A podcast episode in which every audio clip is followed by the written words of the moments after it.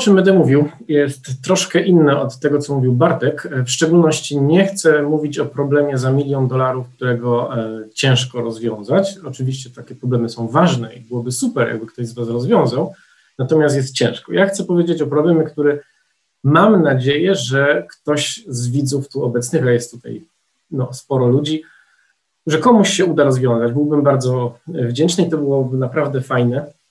A co to za problem? E, problem, o którym chcę mówić, dotyczy e, sieci znajomości, czyli ogólnie rzecz biorąc sieci społecznych. Takie sieci społeczne, jak na przykład e, sieć Facebook, czy LinkedIn, czy wszelkie inne, w matematyce modelujemy za pomocą graf. Graf to jest po prostu zbiór pewnych wierzchołków. Wierzchołkami w tym przypadku są osoby, z których pewne są połączone krawędziami. Nie w przypadku takiej sieci społecznej robimy sobie krawędź, kiedy te osoby się znają albo ich profile są jakoś połączone.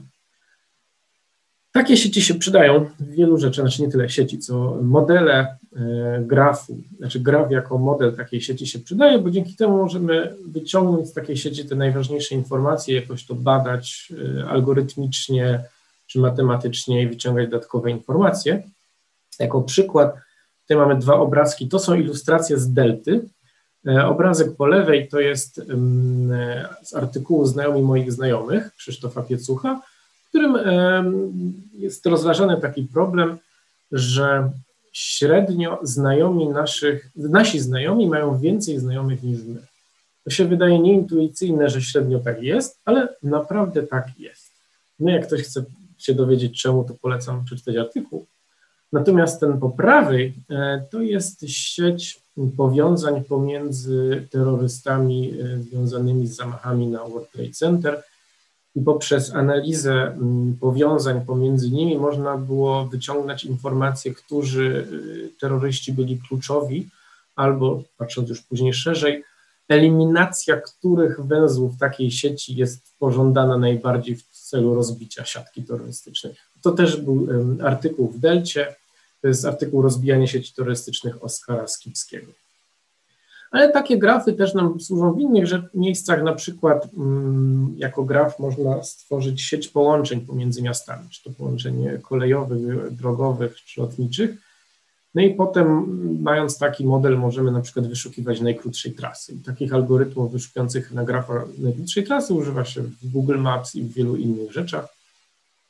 Podobnie taki model sieci drogowej możemy użyć na przykład, to jest e, ilustracja z tajnych akcji CIA z lat 50., gdzie mm, algorytmami grafowymi wytyczono taką linię, jak tutaj widać. To jest e, najkrótsze cięcie, tak żeby odciąć Związek Sowiecki od reszty Europy Wschodniej, żeby nie, no, odciąć po prostu połączenia kolejowe minimalną liczbą bombardowań. Innym przykładem zastosowania e, metod teoriografowych w takich e, siatkach połączeń kolejowych, czy lotniczych, czy samochodowych, to jest ilustracja z artykułu Łukasza Kowalika e, Problem komiwożera w praktyce. Tu jest problem polegający na tym, żeby znaleźć najkrótszą trasę między konkretnymi miastami jest to, no, na ilustracji mamy rozwiązanie dla Polski kluczowych miast, natomiast y, no, chciałem podkreślić, że to nie jest taka zabawka, zróbmy sobie o jakąś trasę zabawną, tylko tu chodzi o algorytmy, które naprawdę są istotne z punktu widzenia mm, logistyki, e, dostawy towarów i tego typu rozwiązań. Natomiast to, o czym będę mówił na tym wykładzie, to są grafy skierowane, czyli takie grafy, gdzie te krawędzie mają dodatkowo narzucony jakiś kierunek. W jedną stronę każda krawędź jest jakoś skierowana. Takie grafy też się przydają. Tu jest na przykład e, graf z artykułu Delty rozważania o reszce i orle Łukasza Rajkowskiego. To jest zobrazowanie pewnego modelu mm, gry przy użyciu monety. Ten po prawej to jest e, model e, obrazujący e, żonglerkę trzema kulami. Też pochodzi z artykułu Delty, to jest artykuł Matematyka żonglowania Denisa Kuperberga.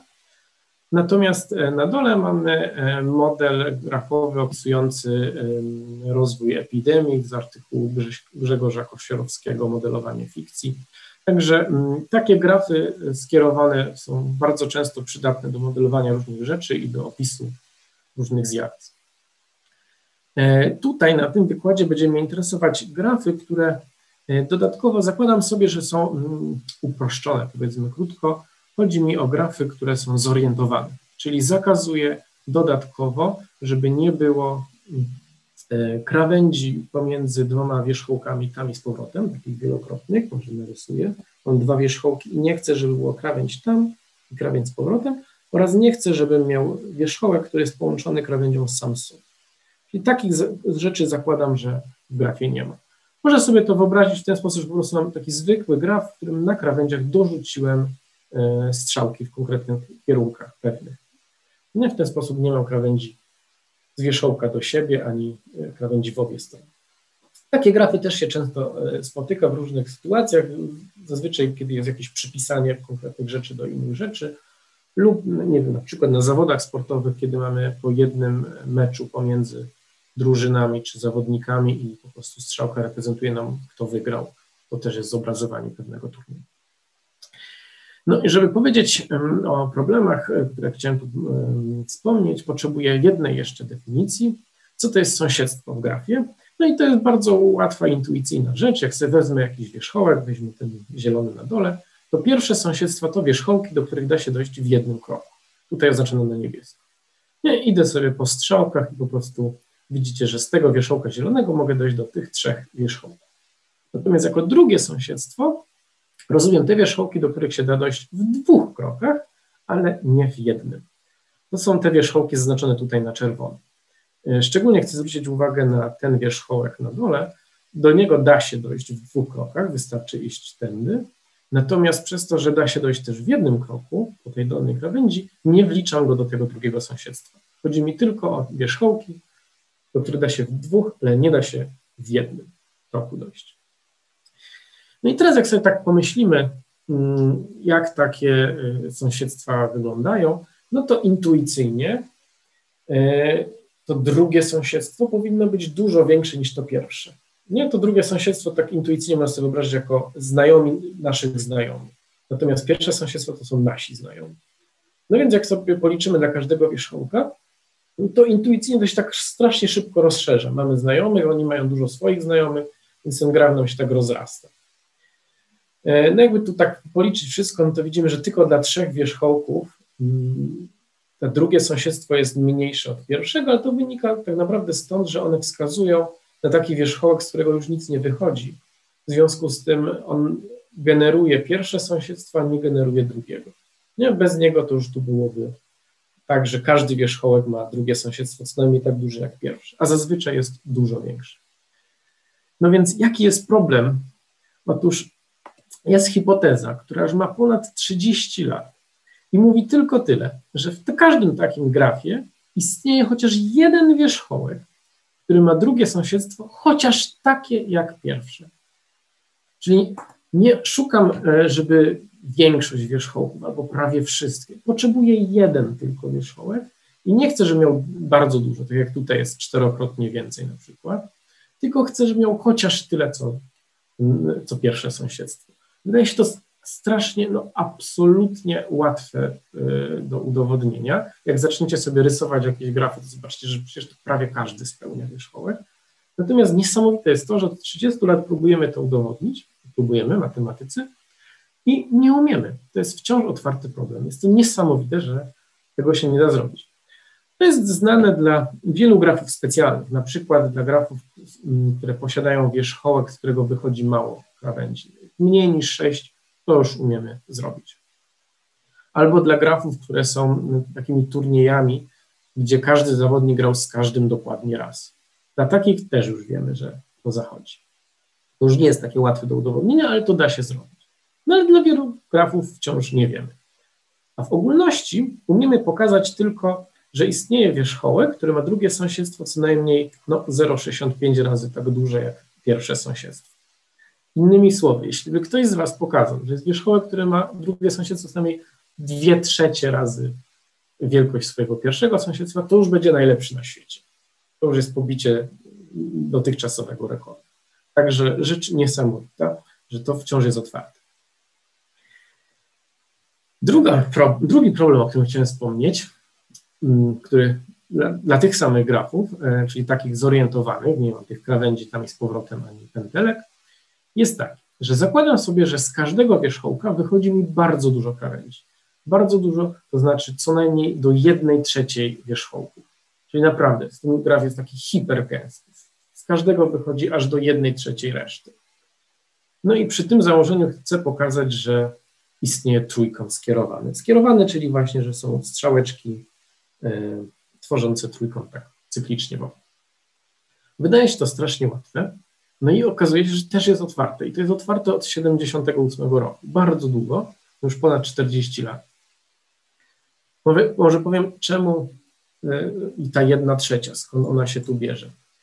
Ona się bierze stąd, że jak sobie wezmę wierzchołki mojego grafu, umieszczę tak cyklicznie dookoła i z każdego wierzchołka zrobię krawędzie do wszystkich, aż do prawie jednej trzeciej. Nie? Do wszystkich po drodze, aż do prawie jednej trzeciej.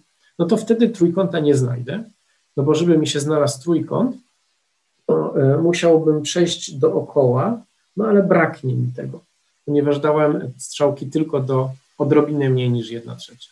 Trójkąta nie będzie, a mam prawie, że jedna trzecia z każdego wierzchołka wychodzi. Więc to jest mm, to. Natomiast można zrobić też inaczej. Mogę sobie wszystkie wierzchołki podzielić na cztery równe grupy i w każdej grupie, znaczy pomiędzy grupami skierować strzałki wszystkie w jedną stronę tak cyklicznie, jak w, po kwadracie. A następnie wierzchołki z każdej grupy znowu podzielić na cztery mniejsze równe grupy i cyklicznie skierować po kolei. I tak, tak dalej będę postępował w głowie. Zobaczcie, że jak sobie wezmę teraz konkretny jeden wierzchołek, no to jaki, ile krawędzi z niego wychodzi? No z niego wychodzi do krawędzi do całej tej części, czyli do jednej czwartej, do jednej części tutaj zawartej w środku, czyli kolejna jedna czwarta z jednej czwartej, czyli jedna czwarta do kwadratu, do następnej części tutaj mniejszej, czyli kolejna jedna czwarta już będzie do trzeciej potęgi i tak dalej.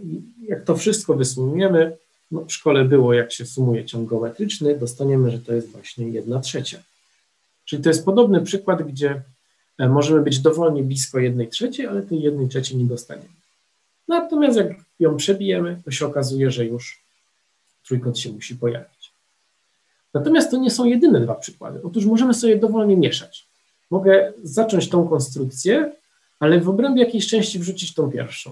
Albo tutaj na jakimś innym poziomie wrzucić tą pierwszą. Więc te konstrukcje mogę sobie tak mieszać, że jest tak strasznie dużo, co mi psuje bardzo dużo metod dowodowych. Zazwyczaj w teorii grafu, jak sobie próbujemy coś dowodzić, to chcemy zrobić to w ten sposób, żeby pokazać, że graf, który by był kąt przykładem albo byłby bliski temu, no to on musi jakoś tam ładnie wyglądać. tutaj czegoś takiego nie będę miał, bo tych grafów jest niesamowicie dużo. Mogę tam dowolnie mieszać, te przykłady ekstremalne.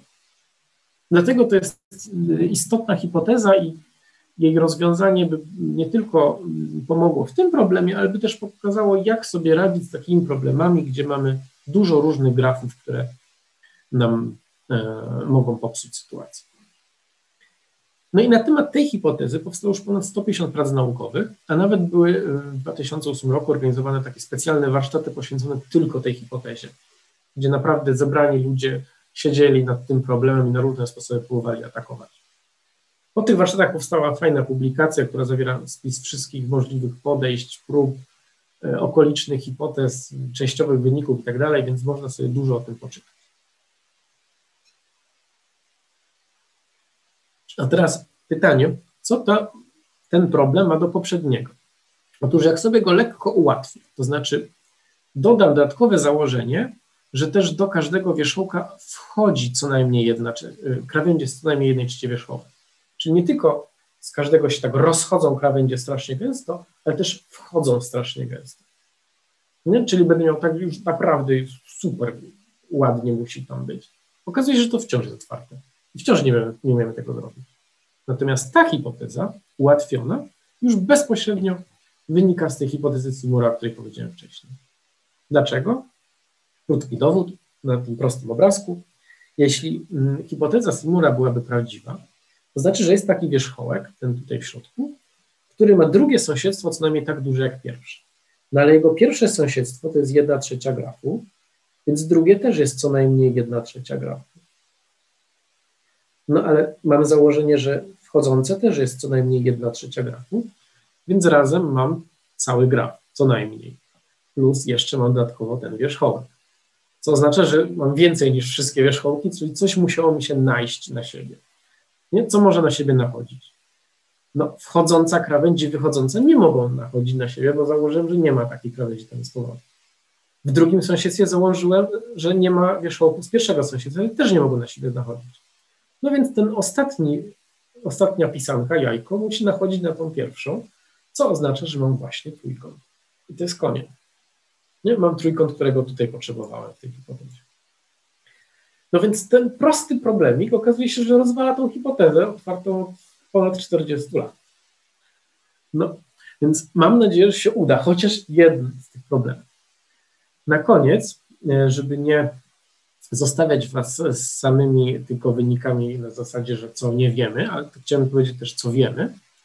Otóż jeśli sobie zrobimy ogólniejszą hipotezę, to znaczy taką, gdzie niekoniecznie chcemy cykl skierowany długości 3, tylko po prostu co najwyżej jakaś wartość L, powiedzmy nie wiem, milion, to się okazuje, że mm, tak myślimy, że optymalnie będzie założyć, że 1 przez L wychodzących i wchodzących e, krawędzi wystarczy. Nie, to jest naturalne uogólnienie tego 1 trzecia. No i okazuje się, że to też jest otwarte i dla każdej stałej L jest otwarte. Także tego dalej nie wiemy.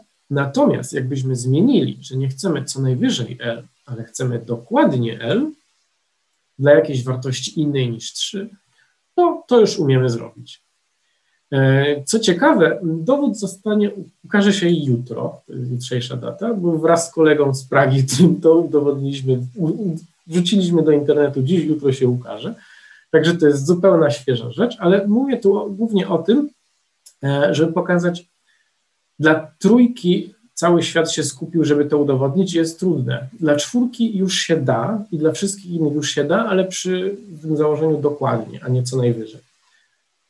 Mam wrażenie, że tak naprawdę brakuje nam pomysłu. Brakuje nam pomysłu, jak do tego podejść. Może poprzednie próby były w złą stronę szły. Trzeba świeżej myśli. No, mamy tutaj 300 osób albo więcej, więc mam nadzieję, że ktoś wpadnie na jakiś fajny, genialny pomysł i ten problem rozwiąże. To było naprawdę coś dla matematyki, dla, e, zwłaszcza dla ludzi zajmujących się teorią grafów. Dlatego zostawiam nas z zadaniem domowym. No i pierwsze zadanie domowe to było dla przypomnienia, że w każdym takim grafie zorientowanym mamy wierzchołek, w którym drugie sąsiedztwo jest najmniej tak duże jak pierwsze, czyli że jest ktoś, kto ma co najmniej tyle znajomych znajomych, ilu ma znajomych. Oraz drugie zadanie, że jeśli mam wychodzić z każdego wierzchołka co najmniej jedna trzecia krawędzi do pozostałych wierzchołków, to musi tam być trójkąt skierowany. No więc mam nadzieję, że takie proste, sformułowane zadania uda się Wam rozwiązać. Dziękuję bardzo.